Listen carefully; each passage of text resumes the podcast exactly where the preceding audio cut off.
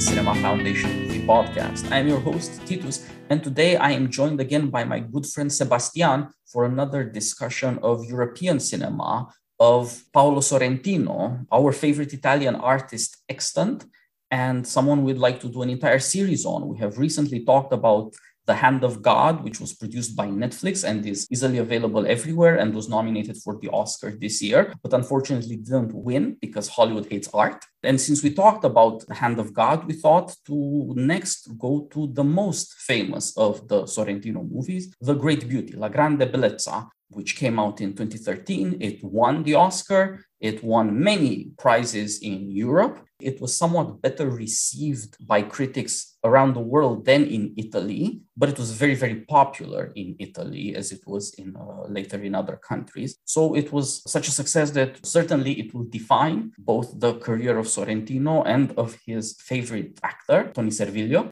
And so it's, if not the, the best way to start a series on Sorrentino, it's the best way to get to a series on Sorrentino. We would like to share with you not just why the movie was such a success, but why it's a movie that deserves it, a movie that you might want to watch again every other year or come back to five years from now, or indeed just listen to and look at and track down the soundtrack and do all these things that love of cinema induces in us, since it gives us evidence of beauty that gets at something we don't know quite what, but it drives us, it moves us. And nobody does this better in our time than Sorrentino. So we would like to attend to his masterwork with all due diligence. And with this, Sebastian, I turn it over to you, since I don't know anybody who loves this movie quite as much and with such expertise as you do. Talk to us about Sorrentino and La Grande Bellezza. Oh, hello, Titus. It's a pleasure to be back on on your show, and hello to all listeners. La Grande Bellezza. Where to start? Yeah, it's it's funny. It's first of all for lovers of synchronicities out there. I happen to be where one of the scenes was shot, maybe the central scene but we'll get to that later, on the island of Giglio in Tuscany. Yes, it's one of those movies that's visual poetry to me in the sense that you don't necessarily even need to watch it after a while. You can just listen to it, only watch it without audio or, you know, just look at it. And no matter how you slice it, it's just gorgeous. The visuals are gorgeous, the dialogues are gorgeous, the photography is incredible. I mostly now, after having watched it at least a hundred times, I just put it in the background sometimes while I do other things, just to listen to the soundtrack and just glimpse at it and get those beautiful sceneries of Rome. It's a modern La Dolce Vita in a way. And, you know, the auteur is not really shy about it. He obviously had to confront the fact that he was massively inspired by Via Veneto. And there's one scene where he, he admitted, yes, that, that is exactly why I did it. And it's that night scene where Jep Gambardella walks in Via Veneto let's explain quickly to your American audience. Via Veneto in the 60s, like imagine Fifth Avenue, just hyper glamorous with no cars. You can just walk and it's just bars and Copacabana style. It was where the who's who of not Italy, the world was. Famous actors, politicians, and La Dolce Vita it starts in that Via Veneto. And there's this scene where Jep Gambardella walks in Via Veneto in the same exact location where Marcello Mastroianni walked. It is an ode to Fellini in a way, to La Dolce Vita, but in quote unquote a negative sense. Sorrentino in this one is not celebrating the grandiosity of Italy at the height of the economic boom, the so called economic miracle of Italy, but a country and a culture in decline. It's the last vestigia of what Italy once was, and is and these gauche caviar leftist elites in the lofts trying to keep up, but keep alive, but couldn't. Now, just quickly for those two people that haven't watched it in the world, this is the story of a Neapolitan gentleman Jep Gambardella, who in the movie is not an old man. He's quite youthful, but he is advanced in age. And he wrote one incredibly successful book L'apparato umano, the human apparatus, and for whatever mysterious reason, chose to never write anything again. And it's going to take us for the whole movie to understand why. And actually, it's not even said. The viewer has to understand it on its own. It's a journey. So he's not a misogynist. He's a misanthrope, as he says. And he is one of these last Neapolitan gentlemen we can still see somewhere in, in Italy, incredibly well dressed throughout the film, but without any arrogance. It's not like exhibitionism is the problem of our times. Just look at me, Instagram. It almost looks like that's how he woke up. And it's just one beautiful scene by Luca Bigazzi after the other in this crepuscular Rome that you would imagine Goethe saw last, like when he describes these incredible sunsets. There's no real plot, something Italians made fun of Sorrentino for years. They call him the no plot man because very few of his movies have plots but there is actually a plot. You just gotta follow it visually, and things happen to this man. So you jump into this movie, and you have he's an art critic now. He writes on an art magazine, and so we follow him through these quite questionable modern art artists that he can't stand, and he just makes fun of them. And then later we discover that the one real scoop piece of writing that his editor wants him to do namely the sinking of a boat, La Concordia, that actually happened on this island where I am. He doesn't want to do it. He doesn't want to travel to, and we don't know why. He just refuses to do it. I mean, spoiler out there, it's a love story that never healed that prevents him from going. Through the eyes of this old, almost Edwardian gentleman of times gone, of an Italy that doesn't exist anymore, through his eyes, through his lens, Sorrentino shows us all the ways, not only Rome or Italy, but maybe the, the whole world of a certain type has declined where elegance is now a means to show, you know, just look at me how awesome look. It's just showing off money rather than almost like Gianni maybe was the epitome of that. Everything he wore, it looks like he just, it was the first thing he casually found. And uh, through the eyes of this misanthrope, which means someone who despises men in general, but not with any hatred. Like there's a great line where he says, someone asks him, So people have disappointed you? And he answers, No, I was disappointing. Of course, he knows everyone, anyone knows anyone. And the same character asks him, Oh, so you know so many people, all these famous people you know. So you must be really happy about it. And he says, Oh, it's certainty of disappointment. Jep Gambardella kind of incarnates the introvert intellectual that kind of doesn't want to fit in the world anymore, but it's also a slave of it. One of the most famous lines is when I was 26, I arrived in Rome and I didn't just want to go to parties. I wanted to have the power to make them fail. So he kind of hates the world, but is also enslaved to it. Uh, he has the most beautiful terrace in Rome overlooking the Colosseum, where he gives these parties, but he, he never partakes in them. He only hosts them. If you really look closely, he barely participates. The whole movie is a bit what happened to us? In the arts, in music, in behavior, what happened to our country, especially in Italy, because it was wildly, Italians weren't that fond of it until it won the Oscar, obviously. Then everyone loved it. But I can remember, especially the left, because Sorrentino was taking a big jab they didn't like it at all because it was showing them what sort of culture they've created in Italy, where everyone is an intellectual in their lofts and just talking about postmodernism while the world turned into what it did. Instagram, ego referring, self absorbing, me, me, me. It's an incredible movie. I would almost dare to say a conservative point of view. Sorrentino, by the way, is, by his own admission, quite the lefty but like his series on Christianity and the Pope, and he says he doesn't really believe in God, but it's amazing for me to notice that he made one of the best popes I can imagine, Pius XIII. But that's a whole other topic. When you're not in a certain group, you sometimes are more honest about it. You can see more clearly what went wrong. Yeah, there's uh, there's no getting around it. There's something deeply disappointing and even hopeless about this new Italy. In the beginning of the movie, protagonist Jep Gambardella celebrates his 65th birthday. Old age has snuck up on him. He doesn't exactly look it. He certainly doesn't feel it quite. He still lives the nightlife. But uh, yeah, while he was not paying attention, most of his life passed him by.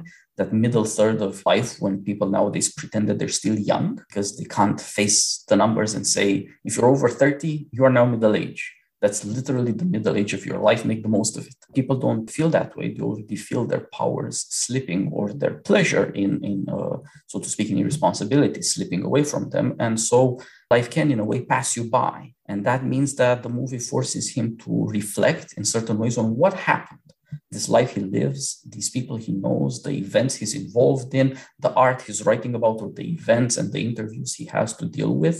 What happened to Italy? What happened to his life? And the movie presents his journey of self-discovery. He realizes he has a soul, he's capable of love, and he faces to the ultimate faces up to the ultimate question of faith. Long series of episodes that indeed don't seem to have a plot, they just are the stages by which he becomes aware of his soul. This is not rare for a Sorrentino movie.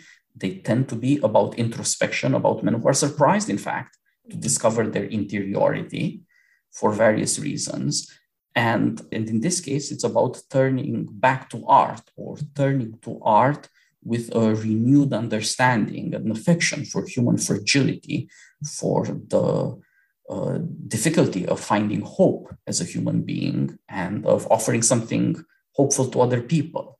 It's both the movie as a whole in its portrait of Italy and in as much as it relates to the protagonist through whose eyes we see and whose voice we hear uh, as you say, when he introduces himself, when I was 26, I came to Rome. And of course, at the end, when he declares again for art, for novel writing, for the, that is to say, for the creation of these fictions, which give you introspection, which give you a view into the human soul. And there is the question, what is in there? If you were to look at the interiority of human beings, if you were not to be merely shallow or distracted, what would you find there? Much of it would surely be troubling, uncertain, but would you find anything that could be considered beautiful and hopeful? And all of this stuff is shown either by day or by night. There's very serious, so to speak, separations between them. And uh, so it allows you, in a way, to follow the movie, especially if you see it a couple of times, you begin to see more clearly what happens by day and what happens by night. Largely by night, this life of dissipation, of parties that are sort of a caricature of old Roman orgies they're a caricature of fin de siècle dissipation. They are, as you were suggesting, the death knell of the intellectual left of Europe. In the mid century, the left won a remarkable triumph in intellectual life in Europe. Everybody became lefty, politically, artistically, in every which way. And they were quite sure of some kind of transformation that is, I guess, heralded by the late 60s and which nevertheless turned to ashes in their mouth and kind of ruined society. Uh, since Jim Gambardella is 65, that puts him uh, as, as, one of the first children of the baby boom in Italy. The new Italy after the war, after fascism, after destruction, after the monarchy at that, you know, in a new Republican world, the world of uh, Democrazia Cristiana, and uh, what has come of that? This guy grew up in the 60s, he encountered Rome in the 70s, and 40 years later, he feels that in a certain way he's been stuck all this time. At some point, he talks about the train dances they do at parties, and he says these are the best trains because they never go anywhere. Because Life has just passed us by. And indeed, you see an entire cast of characters, the regulars at these parties, who are in a certain way friends by long habit, by a kind of affection that comes when you know people's lives and their suffering. But they are also incredibly rich, incredibly ridiculous lefties who have torched their lives and seem to have sold their souls and for nothing. It's a strange mix, especially when you see these old people at night parties pretending that they're in their 20s. I'm sorry to say, I know his world and I'm 35. Again, I'm already as fed up as he is. I mean, I don't want to, it's not about bragging here. It's that's why I'm writing on a deserted island for the next two months just to get away of it all. That's why people like me and you and your audience, I guess, can relate. It's more in the sphere of, feelings. Like I can tell this because I'm very lucky. I'm lucky in many ways, but one of the ways I'm lucky is I've got an incredible window on the generation after me, which is given to me by my little siblings. I was born in in the 80s. And then my parents had the wisdom to wait for the other children at least 10 years. I'm 15 years away from my eldest sister, which I adore, and I adore them, but they grew up in a completely different generation. Now, the smallest of the litter was born in 2001. Now, he gives me this incredible window to his world. I could not influence really, which was always a bit of a worry because I, as you know, I spent most of my life overseas between the States and Australia. Now, when I came back, I found a grown man. He's now in his 20s. you know all those things I, I i read you write and all that stuff i feel it like i've never experienced your world because i me and you titus we lived the last minute of the previous world he never had it he doesn't even know what a lira is or all currency he was born with these goddamn devices and blah blah, blah. he says to me michael i have never seen it but i can feel that something is amiss in this world something doesn't add up like this world can't be right or whether it's Instagram or the whole posting, or, or I mean, uh, the, the, the movie tries to explain it as via art. Uh, it's no secret. The first character, art character we introduced in the movie is obviously a parody of Marina Abramovic. Now, she can't even explain, and he works for this old school, old fashioned, prestigious art magazine. And he obviously tries to put her into not trouble, but tell me what this is about. It's not, tell me it's not just fluff and she can't even explain what the art is. She tries to give some cliche answers. I'm an artist. I don't have to explain myself. And this is the world my brother and his generation, after any anyone born after the 90s, I guess, is living in. A world where, first of all, an explanation is even needed for beauty. If I look at a beautiful piece of art, I don't need an explanation. It's beautiful because of something called archetypes. I don't want to get psychological. But as Roger Scruton brilliantly put in many of his lectures, art doesn't need explanation. It's just beautiful for something inside of us. You look at the Parthenon in, in Greece or the beautiful harmony of a Pantheon, that's it. The beauty is right in front of you. When I go to some museum, especially in Pompidou Center or Paris, they have to explain to me why this is beautiful. And this is what our society has become. You need to explain why things are the way they are. Nothing is uh, what, I mean, what a certain political agenda would like you to believe is you're not what you seem to be. There was this, sorry to go into politics quickly, but someone in America, some politician said, Well, I'm not a biologist. I couldn't tell you whether that's a woman or not. And it's just brilliant. I mean, we live in a world where what appears to be is not what you think it is, you need an explanation for it. And Jep Gambardella in this movie is like a dinosaur in a world that that he's hating to see change. Uh, there's a great and terrible line where he goes, his best friend leaves Rome, and the only explanation he can give to Jep Gambardella is Rome really disappointed me. But he says it with such pathos that Jep Gambardella doesn't, if you remember, he doesn't answer to that line. He just can't disagree. And this is this is what the great beauty, why it created such a fuss in Italy before the Oscar, especially the left went nuts on it. It's the typical pessimistic view of life movie is this all italy can do. Really you think you're this is your country? Shame on you. He was called un, unpatriotic. And then he won the oscars because americans let's face it they might have many faults like most of civilizations, but they do one good thing, and that's movies. Back in the day, they used to know, and the Americans rightfully gave them their highest honor because we haven't seen anything like this since Fellini. For those movie buffs out there, which I think your audience is composed of, remember, Fellini was destroyed with La Dolce Vita. The church went nuts over it, but the church had a right to be nuts about it because, you know, it was the 60s. Politicians like Democrazia Cristiana tried to ban it, and then it won numerous prizes. And again, in a typical Italian fashion, now it's an icon. It's an icon to the extent I didn't realize. I didn't know, for example, that the Dolce Vita garment comes from the Dolce Vita movie. It's one of those things I, I never connected because Steiner wears it at summer. Cocktails were named after that movie, and La Grande Bellezza created a similar vibe. I remember 2013, 14, 15, the last great parties in honor of La Grande Bellezza, they were trying to imitate them. They were quite embarrassing, actually. I had the same feeling when The Great Gatsby, I was in, I happened to be in Sydney when The Great Gatsby came out by Baz Luhrmann, and all over town, Sydney rediscovered the beauties of the 20s and 30s, and there were Gatsbyan parties everywhere. Same thing happened in Italy with La Grande Bellezza, but no one seemed to see the point. The whole movie is about him despising that world and yet being enslaved to it because he owes his old persona to it. And then there's a frailty of an old man that needs to come to grips with his own mortality. And the brilliant way Sorrentino does it is everyone around him starts to die much younger people. He found purity, more purity in what is basically a pole dancer than caviar uh, circles of intellectuals. His best friend is a failed dramaturgo, like stage artist, and uh, and he lives in a, a, university apartment with a bunch of kids. One turns out what, what will turn out to become one of his friends is the last lover of, of his lost love, an old man like him that comes to him in need when his wife dies, meaning Jep Gambardella's never forgotten love, and they become friends in the end. And there's this great line where in his modest apartment, Jep Gambardella finds himself in this man's very modest apartment with his wife, a new partner, said, "What are you doing tonight? What what what do people like you do tonight?" I said, "Well, we're gonna have some red wine, do some ironing, and watch some TV."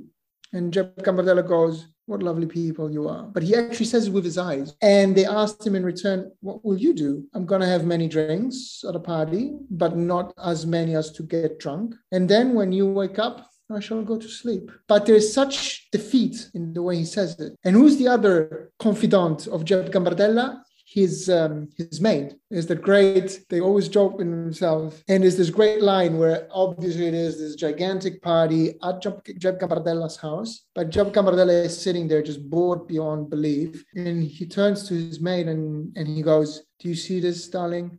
This is my life, and it amounts to nothing." The only confidant he has is paradoxically one of his quote unquote helpers, servants. Um, I found there's so many he was criticized Sorrentino for not having a plot, for having almost Quentin Tarantino like dialogues, but in the sense that they make no sense. They just seem extrapolated from, but in, instead, they do have a lot of sense. You just need to enter his mindset, uh, which is not that easy because our society, I don't want to go into Joseph Campbell here, but we need the protagonist. He needs to have some difficulties, then he encounters challenges, and then a master a helper and you learn something and then there's the big fight something needs to happen in every movie take any movie something at one point needs in the third act usually needs to happen. If you think about it in the La Grande Bellezza nothing really happens. You just follow this man while things happen to him. But in that almost ataraxia in non-action wu wei with letting things happen to you he is remembered about his great suffering in his life.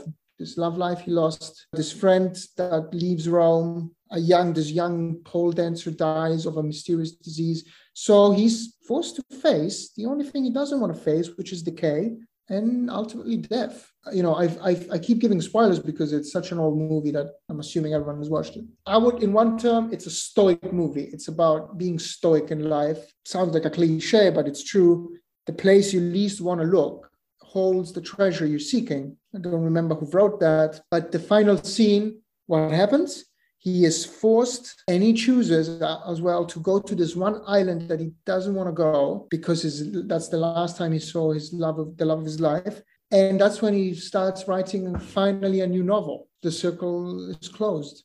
Yes, it seems like uh, Jep Gambardella does eventually square with why it is that he started writing novels in the first place and it seems like he had to waste all this time precisely because he's an artist. He says he, he knew from youth, he was sensitive, he was an artist because he had a preference for old things. This preference for old things is especially inescapable in Italy, which is full of old and even ancient wonders. And one finds it very difficult to think that there's anything that could rival those things, that there's any new thing possible that could compare, to say nothing of outstrip those older wonders. And somehow waking up to beauty is tied up with that experience of the old and with nostalgia. If you want to be funny, you could say that it's the home of nostalgia. It's almost impossible to be serious about beauty and not be nostalgic. The circumstances are overwhelming most of the time. Almost like melancholia, even yes. more than nostalgia. It's because it's impossible not to notice how much has been lost. So you could say that he is stuck in this nightlife with the celebrity, the wealth, the prestige it has got him, because it's the only thing that stands between him and death on the one hand, and between him and, so to speak, the death of Italy on the other. All of these ruins. He, he, he looks upon the ruin of the Colosseo every night. He looks upon, uh, upon ruins everywhere he goes. And he is a collector of Italian ruins to the best that vision of the beautiful can accomplish that. Things like guess tourists every know to go to the baths of Caracalla, but few people yeah. know to seek out the Tempietto of Bramante in Montorio. Everybody goes to Gianicolo, but there are many other things, including hidden palaces or closed palaces of Rome that are of great importance to the movie, where you see the only real collection of art. And that it's part of the movie's great contrast between contemporary art, which is agonistic. It's not without something uh, human. There's a child that is agonized by uh, especially her parents and crazy desperate people's uh, desire for art. But the child is talented. That, that girl does seem like she could achieve something if she were not preyed upon so to speak if her soul were sucked out of her by this terrible world. You nailed it. It's just a position. The whole movie is about like how look how horrible the modern world is but he finds glimpses of hope in every scene. Like for example there's this great scene again where it's like La Dolce Vita. He's walking at night in uh, Via Veneto and he sees filthy rich Saudi Arabians very rudely eating pasta in a kind of crude way. And he sees no beauty whatsoever. There's just rich Chinese getting out drunk from a pub of. And then, do you remember what happens? He has a fortuitous encounter with Catherine Deneuve. And there's almost no line. He says nothing. It's just Madame Mardin, and she turns and she says, We, and that gorgeous smile. She's like, What is she, 70? She's still gorgeous, but of a classic beauty. There's just a couple of seconds of silence between the two. She smiles, and that's it. Then she says, Good night. And he says, Good night. Like in that instant, he, Sorrentino is telling you all that was needed was that moment of beauty.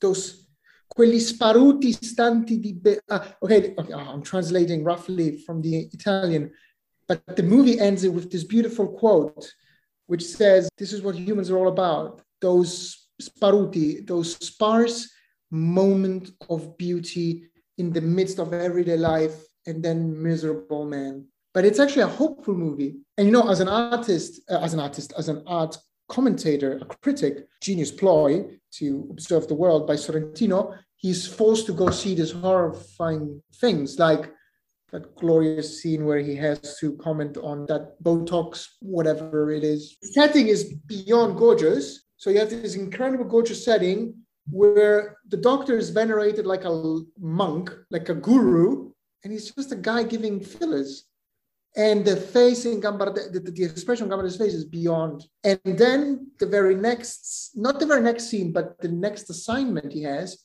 is to commentate on this gorgeous photographic exhibition of this man that started taking pictures, his father started taking pictures of his son, now an adult, every day of his life and that's the one time you see Jep Gambardella almost to the point of the on the verge of tears. The music is perfect, the, the, the whole scene is perfect. But you can see him walking around, and in the eyes of these pictures, he can see his own life, like how he aged, but how ultimately it was a beautiful life. So Sorrentino, it's, it, it's such genius. He moves you toward the squalor, but there's always beauty if you just look hard enough. And then there's the spiritual side.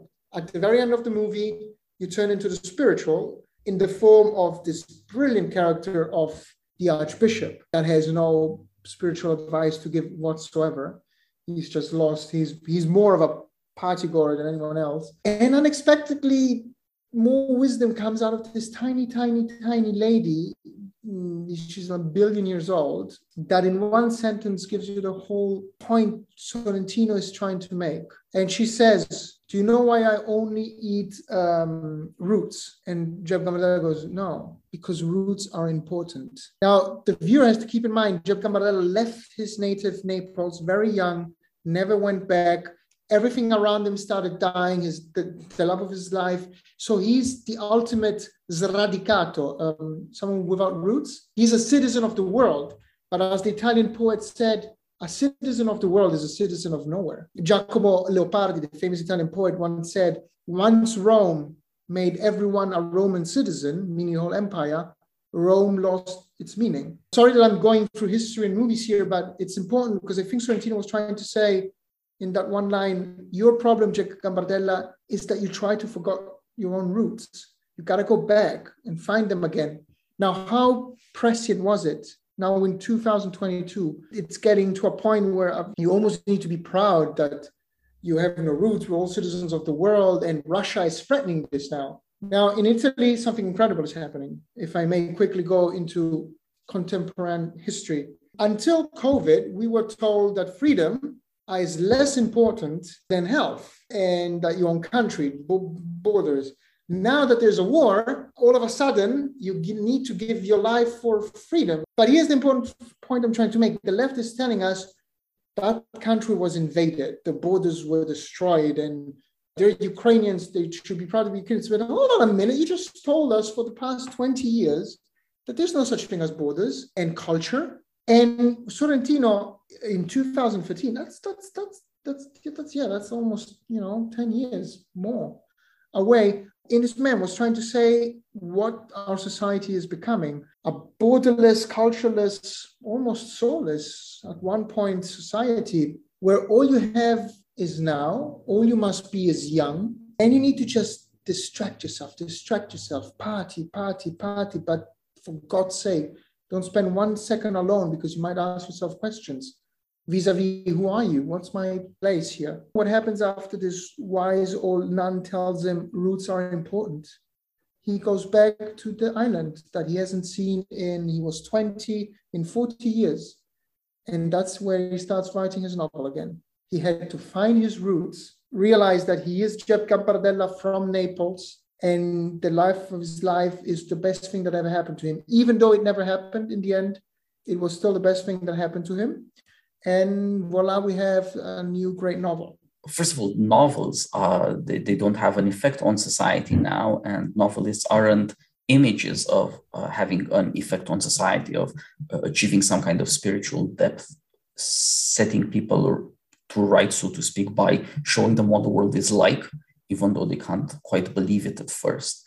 At some point, directors took this job over from uh, novelists. Fellini was a very good example of that, showing people what life is like and which they do not want to see. Indeed, La Dolce Vita was a scandal, and it was scandalous. It showed things to people that they were not ready for.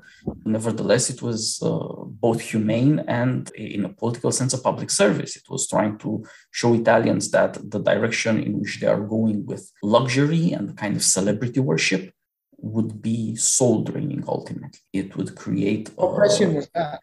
Uh, exactly. I mean, the Fellini La Dolce Vita admits that the nobiltà nera, the old Catholic nobility of Rome, separated itself from Roman life and that eventually sapped its vitality. But he suggests that the celebrity worship is in a way even worse. It uh, leads to something. Uh, La Dolce Vita is a movie that starts with chasing after Jesus and ends with seeing the devil in the deep yeah. shore on the shore. It's just it, it, it's a harsh lesson, actually. You can see why people were shocked. And when people instead turned around, as you were saying, to celebrate this great big success because it's international, such a big deal, what they celebrated was exactly what they shouldn't have the glamour. That was something they were willing to live with. The criticism, the threat of nihilism over Ali, that they would not face. And so, indeed, uh, Sorrentino took over that job in turn from Fellini and showed again this thing that nihilism is advancing, that our fake love of youth makes us, uh, in fact, hate life. That is, it's, it's very few people in this movie actually look at young people with the enjoyment mm-hmm. that adults have and only adults can have in just looking at young people, which requires a certain distance and a certain recognition that we are not that way and we are edging towards our own deaths. Uh, it is not an attempt to enslave youth or to fake it, merely to recognize for, for what it is and to remember that. And that's very, very rare in the movie. It's a sign of spiritual health that uh, is vouchsafed more to Jep and to his uh, wannabe friend, uh, wannabe writer friend Romano, who eventually abandons Roma. Romano does not fit in Roma. Roma disappointed him, as you said but he is stuck in a world of envy and flattery and vanity that uh, breaks his heart, and so Romano must leave Roma. Uh, Jep thinks that maybe he might be able to deal with this, but as you said, even he has to live this world of vanity to admit that as a shield in face of mortality, all this success and all this frenetic partying is very, very bad. It will not do. And so he abandons that vision of beauty, celebrity glamour, for another vision of beauty that, that is this recollection of a young woman he knew when he was barely 18, when he was barely becoming a man, who in a certain way set him on his life's path, or rather should have set him and didn't. Beauty did not matter to him enough when he was young. He, he almost tried to justify himself to the old sainted uh, nun who asks, Why didn't you ever write another book? I liked your book. He says he was searching for beauty, but he somehow never found. Well, in a way, he found it too easily in glamour, in success, in prestige, in uh, that is to say, in flattery. And he became, as you say, a man very disgusted with things that he nevertheless feels the need to do. That's that's the problem with flattery and vanity you end up hating yourself for being involved in these other things. And it is only the approaching old age that makes him realize, he says, I'm too old to do things I don't really want to do. And, uh, and, and the realization that people would uh, do well to take seriously at any age at that. And only then, so to speak, can search for beauty again. And part of that, as we said, is the great beauty that is uh, always there in Rome and is not seen because people do not know how to look for it. Indeed, uh, this uh, lady, this stripper that he falls in love with, uh, he falls in love with her because she is what he was like when he was young.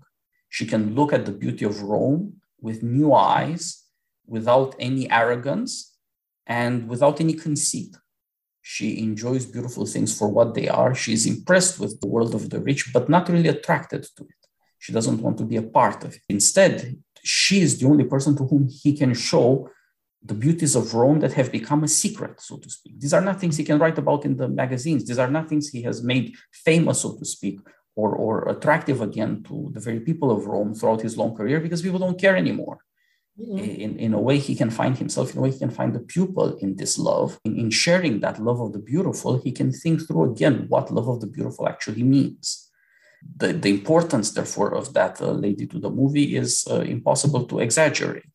And then at the end, it is this other woman who is also simple in a certain way, the sainted nun who says, I took a vow, of, a vow of poverty, and there's nothing to say about that. Poverty is just a way of life. Speeches cannot give a correlative of that suffering and of that service only experience can teach you that. And, and that's in a way the alternative Jep conceives to the search for beauty. The alternative to the search for beauty is the search for holiness in unstinting service. You're dying anyway. You might as well give of yourself as best you can everywhere to everyone in need.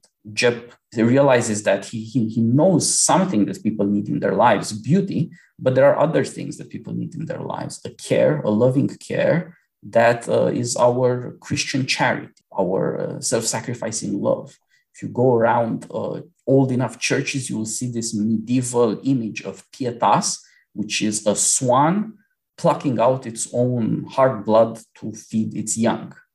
It's, it's a shocking image, just like seeing this old nun eventually climbing the Scala Sancta on her knees, uh, San Giovanni Laterano. It's shocking. Uh, this is not meant to be pleasing it's meant to show you what the alternative, for Europe at least, what the alternative to beauty is. It is holiness. And only through this confrontation can Jep ask himself whether what he does by way of writing novels mean anything. He does not judge himself anymore in comparison with the limousine liberals, the gauche caviar, uh, rich, irresponsible losers, because to judge yourself by those people is to damn yourself he begins to judge himself by better people. He sees, as you said, uh, what seems like an ordinary Italian couple who is content with life, for whom it, uh, this old man and his girlfriend, life is not a, a terror to them. It's not a misery.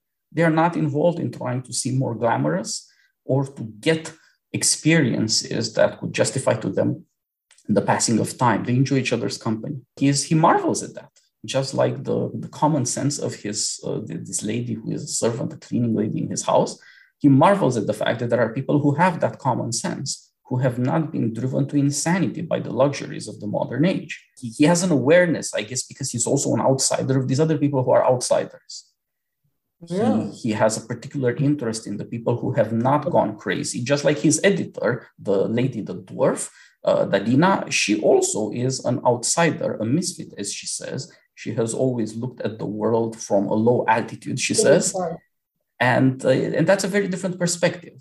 And uh, this would seem to be essential to all people who are aware that in, in, some ways our world is screwed up and decaying. And you might be able to shore it up in some way. Religion might help in a way, art might help in another way. There are other things that can contribute to saving civilization. But all of them seem to have this in common. They are the perspectives of outsiders, they are the perspectives of critics. They are the kinds of things that if you say them, you make a scandal. The other character that I he's, he's, he's got zero lines in the movie, but one line is about him, the poet, the last poet, and they're having their you know little uh, evening chats, and then at one point the guest, who obviously does not belong to the group, she's just a guest coming from Milan she says, Why does that guy never talk? And the cameraman, assume, I'm assuming Sorrentino, points directly at Jep Gambardella, who leans over, looks in the camera, and says, Because he listens. Nothing more is said about that man, because he listens. Art now, must begin in that passive receptivity. And Jep, of course, has that himself, as you're suggesting. There's a reason the action turns to him in this moment. He can say what this is about, and and uh, you know Jep in a way you could say is is too active. He's too involved, as you were saying in his one moment of what it autobiography. He indulges in talking about himself in the past tense, reviewing his past life. It's an arrogant gesture for which he pays in great suffering later in the movie, uh, because the young Jep Gambardella was in way, certain ways wiser than the old Jep Gambardella, who has to learn again that the hard way. But he does talk about himself in the past tense, and he says, as you said earlier, uh, I came to Rome, I wanted to be il re di Mondeni.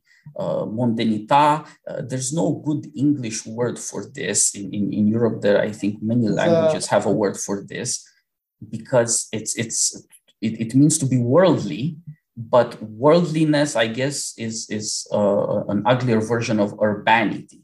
Mondanità is urbanita of a kind. And uh, in English, you don't have that. Worldly or worldly wise tends to mean something, the classe in, uh, in English, but it suggests the role of an artist, the man who sees society and praises society, the man who flatters, as he describes, because what he describes is incredibly beautiful and attractive. He is a man whose power comes from the fact that people are slaves to fashion and he becomes uh, perhaps the most prestigious slave in the circus of fashion. But as you were saying, nevertheless, he is a slave to fashion. And, and he discovered in that somehow authority. He says that it's not that he wanted to be at the parties, he wanted to have the power to make a party fail, i.e., to distinguish good taste from bad taste. He wanted in his heart to make the beautiful authoritative. All artists wish this, right? You make a work of art, you want uh, by that act to say to your audience, this is that which you should pay attention. And other things, they're just trash, aren't they? This is what is worth your time, what can, at least to an extent, justify to you your mortality. The time you spend with this work of art, you'll never get again, but it will be worthwhile because there is something transcendent. This, this beautiful thing will give you a taste of eternity. And that makes mortality easier to bear. That's the, the what art is about. That's why beautiful is still a concern to us. But we no longer have any kind of power to say, uh, such things are beautiful and such things are not. It is no longer possible to throw out the trash, so to speak. Indeed, the trash has ended up throwing out the art with the enthusiastic approval of elites who have ended up hating beautiful things and therefore always look for excuses to destroy them. We are stuck with the fact that most of the beautiful things come from our past and it's not, they are not always easy of access, but they are usually popular. And the fact that they're not easy of access and popular makes them hateful to all arrogant elite uh, types and few people reconcile themselves to that great heritage. Mostly, if, they have ambition, they want to burn it down. That terrible difficulty, what fashion is doing to us in, in uh, requiring new things, it has, on the one hand, to destroy our heritage and personally to destroy our memories. Otherwise, you would notice that there's not a lot of new stuff, there's just recycled stuff. And recycled stuff does not have the charm that fashion requires. And so, so this guy ended up in a very bad way as a slave uh, fashion, but he didn't start out that way. He wanted the beautiful to matter in people's lives and in a way to, as an outsider, to purify Roman society, to purify through the beautiful, to inspire people in such a way that they wouldn't debase themselves and they wouldn't debase art. And presumably, because of that failure, he never wrote again because what is even the point? He looked for beauty and he could not find it. Because as an artist, you always also see with the eyes of your audience. An artist is in need of an audience. He is not simply mm-hmm. by himself. And that terrible disappointment, he says, I disappointed everybody. That is a great moment of pride. You know, you have to be somebody to disappoint everybody. Most of us don't say I disappointed everybody because we don't even believe anybody had expectations of us. But this man wanted to be an epoch making artist. That's why he thinks he disappointed everybody. All his success, all his celebrity, all his glamour is just the evidence of that disappointment. Had he been a real artist, people would have been more shocked but more serious. They would have understood that something epoch making is happening in front of them. Instead, they, they see only fashion. And that's killing art. It's killing any hope that human beings can reflect on our experience.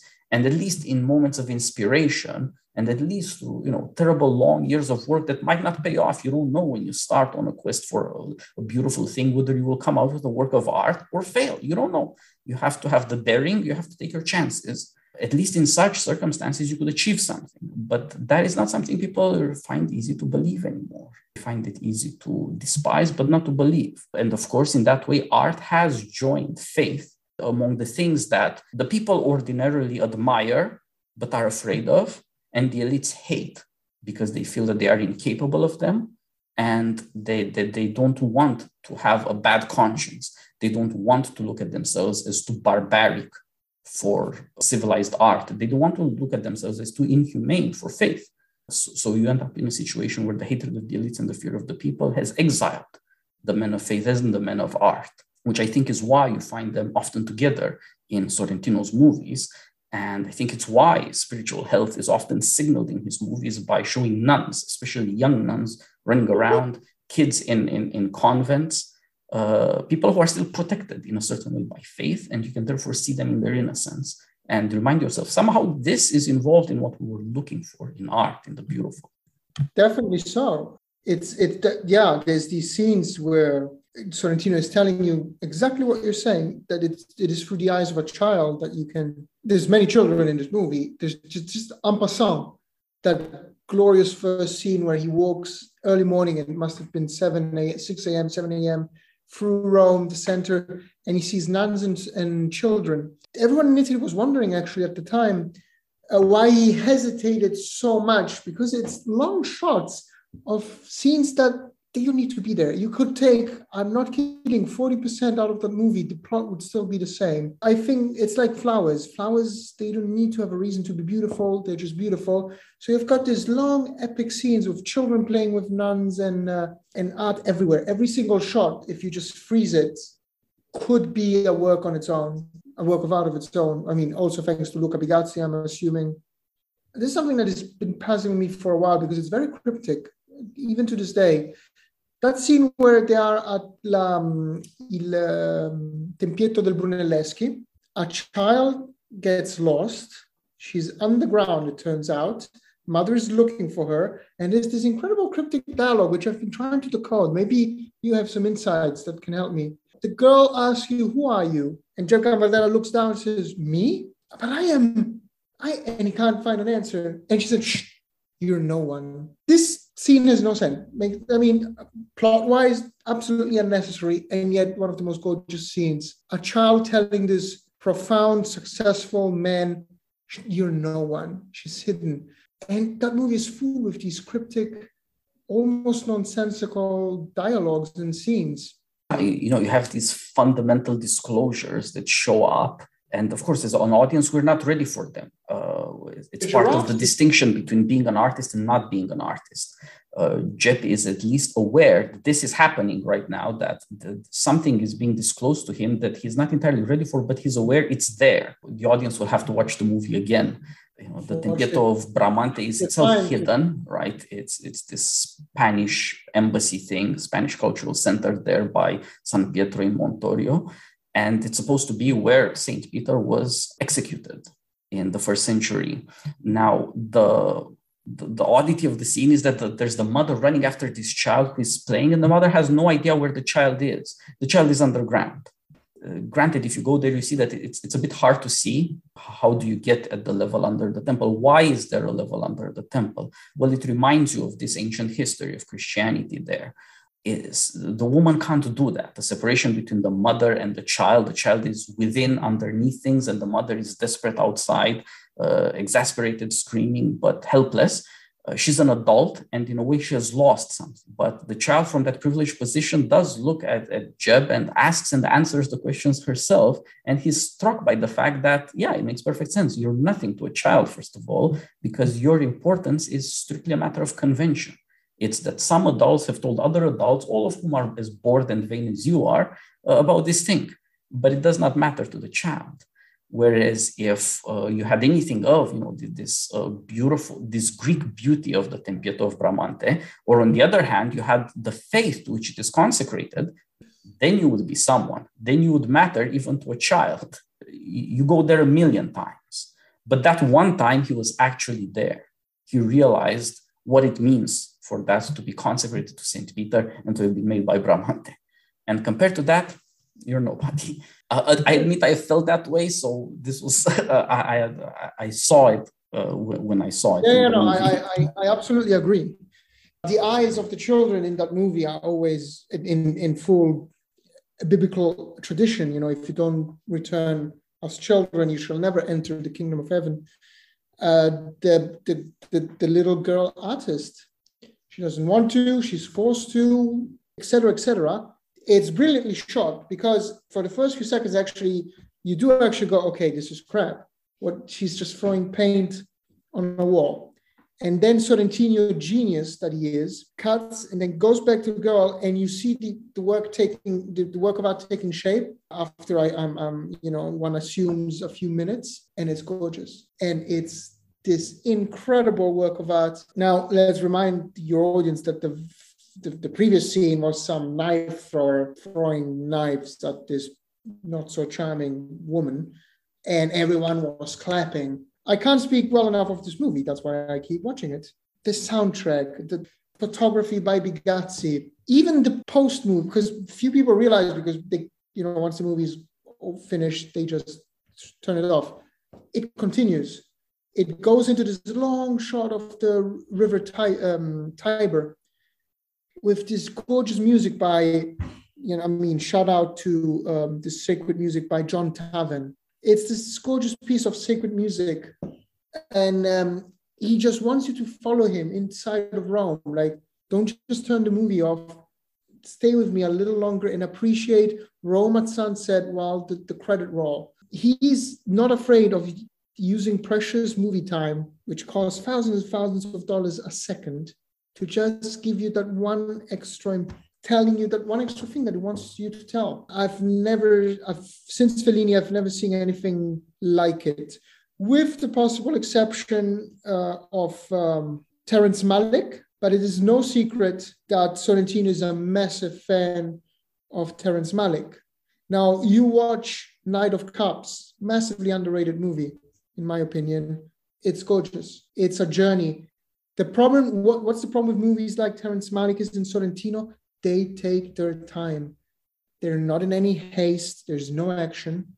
You gotta follow the movie, follow the visuals, follow the music, and that's when you'll find something inside. It's almost an alchemical journey, like hidden under all these layers. If you're patient enough and you listen and you wait, then you get to the rubedo, to what the, Wolf was telling you um, Malick is the, the right comparison, even in terms of cinematography, the rhythm, the motions of the camera, and the choice of music. Of course, Maliki is the most famous Christian artist in our times, at least in cinema, I mean. But I think you're right, uh, you know, the, the La Grande Bellezza, the music uh, was, uh, the, the movie was scored by Lele Marchitelli, who worked on most of his movies but there are all these choices of music that are secular classical music but point you towards religious music. Uh, as you said there's this uh, john tavener uh, setting of the lamb by william blake which is a quasi-religious poem from songs of innocence. And there's uh, the sorrowful song symphony by uh, henryk gorecki. That's uh, one of the beautiful religious movements. And there are another uh, bunch of uh, songs like that, like the Yiddish song by David Lang. And uh, so on. All of these things are supposed to show that even in secular music, uh, there are all of these things suggesting that uh, the longing that music gets at, that is especially true of classical music, is religious. It, it has somehow to do with Christianity and the transformation of art, trans, transition from the High Middle Ages to the Renaissance, which again, Italy. So it's not just the national past, it's the civilizational inheritance. And to the extent to which a work of art like cinema can guide you through this kind of music, it suggests it has a power over our souls that we don't recognize anymore or we won't admit to it. But it, then it just happens to you.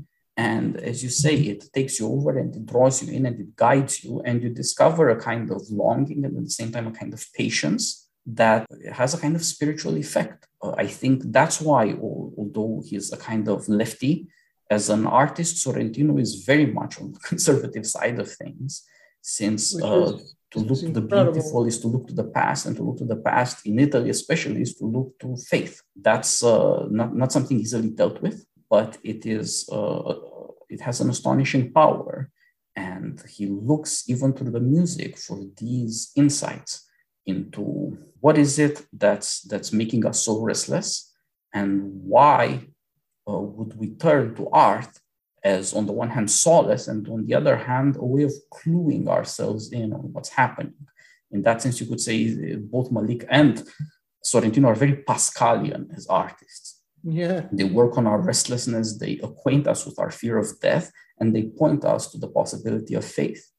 So uh, not to be neglected and maybe a, a, good way to close is to reflect a bit on those two scenes of art at the, the party I think there are visions Sorrentino offers about what happened to us, what's wrong with us. There are these two examples of uh, what might be called an art performance or modern art that give two visions, two different visions of what the artist is.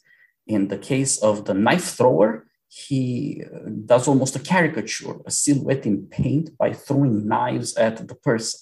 That's partly a, a metaphor for the artistic vision, for the gaze upon the subject that is being portrayed, and partly for the excitement, the thrill, and the fear that the audience feels because they are being objectified, so to speak. They are revealed in a certain way that might not end out to their liking. Indeed, when her portrait is done, the lady feels glad she survived. There is something disgusting and circus like about the whole performance, but inside of it, in that vision of the, the painting as throwing knife, there is something true about how dangerous an artist is, about what a portrait might reveal of you.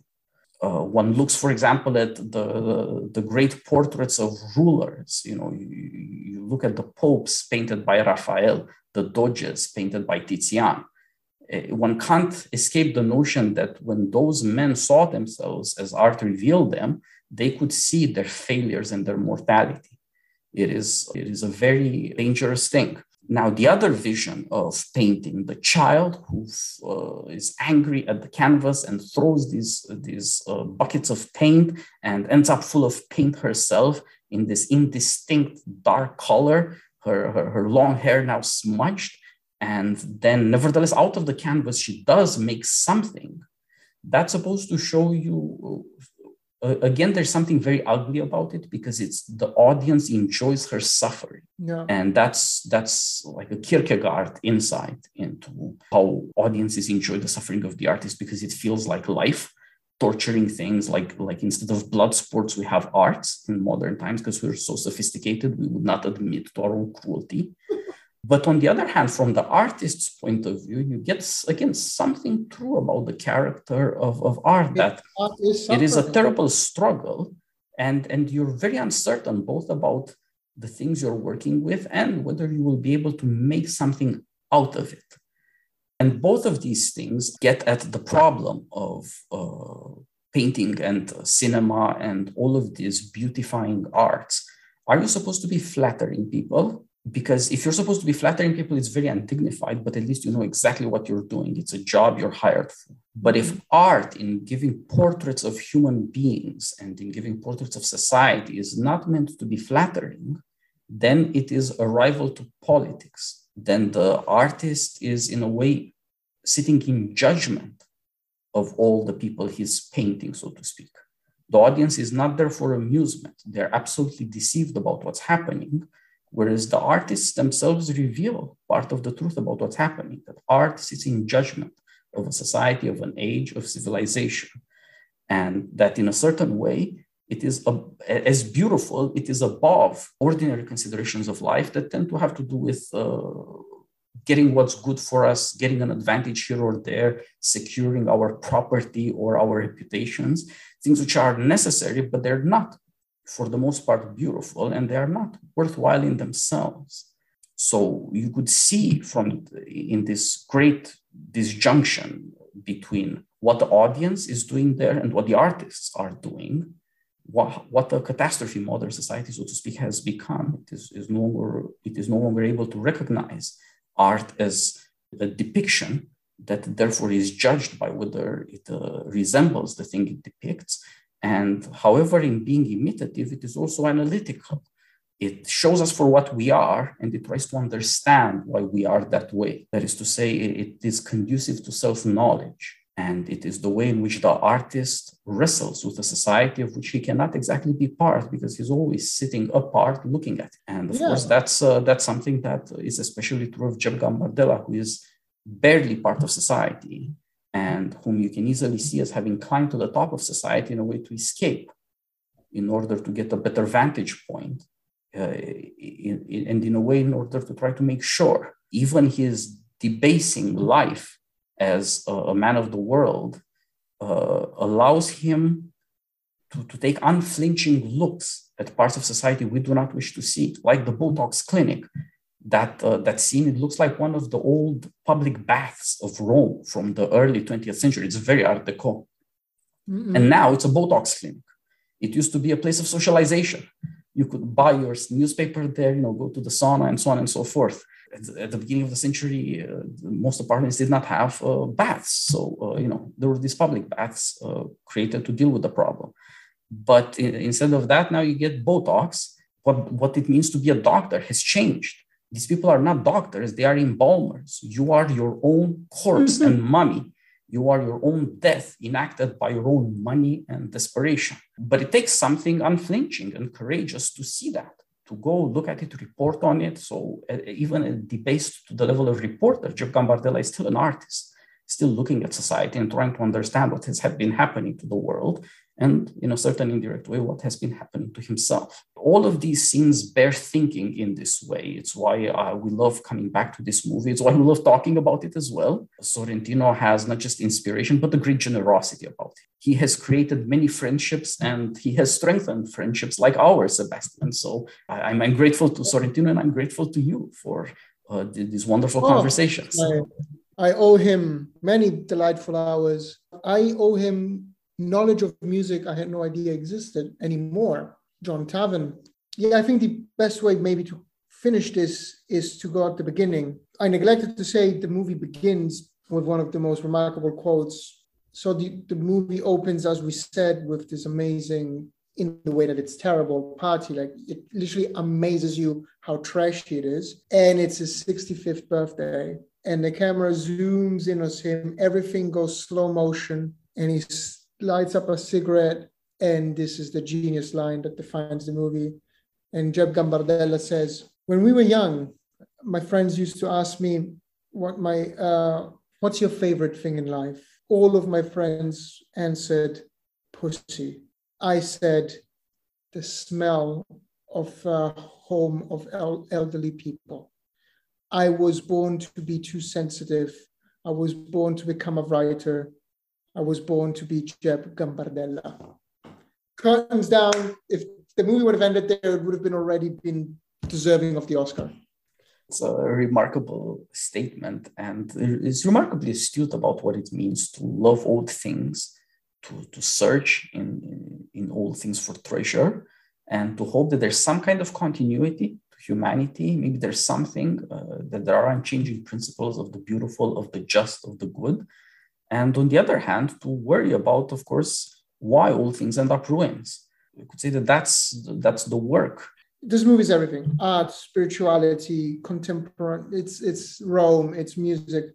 You know, actually, one of our next series, if your fans, if your listeners would care to know more about it, I know how successful it was in America, but the the young pope again by Sorrentino. We, we should do a Sorrentino series because as only someone from the left could pinpoint the troubles that the left created, leftist culture permeating us. He's not an atheist, but someone outside of you know religion to make the best pope I've ever seen. I mean, in fiction, obviously. I don't want to offend. Uh, but the Pius the Thirteenth, Jude Law, an American pope, first American pope. Bravo! Let's do another show on this one. Uh, yeah, sure. That should be our next podcast. Uh, we, we've, uh, you know, I think we need a few because it's a very long series, and uh, yeah, and that's that's right. Exactly, it was an entire TV series with all the aplomb of an HBO production and a wonderful cast, and it gave this man uh, a chance to shock the world again with uh, the most beautifully reactionary vision you can put on screen in our times. In fact, nobody knew you could put this on screen before he did it. And of course, in a way, he it, it's both funny and artistic, so that it compelled everybody who would never even contemplate this to not just watch it, but so to speak, fall in love with it. And in that way, to prove that this vision has an attraction that uh, we can't even confess, so to speak. So, yeah, this might be uh, a bunch of conversations. Uh, well, I'll be happy to have those. Yeah, likewise. Wonderful idea. We'll do that next then. Uh, well, Titus and you know, your audience, thank you so much. From Tuscany, uh, much love to you. And it's been a pleasure to talk to you. It's going to be a greater pleasure to talk to you again. Thank you so much, Sebastian. All the best until soon when we do our next one. Bye bye. Till we meet again, dear friends.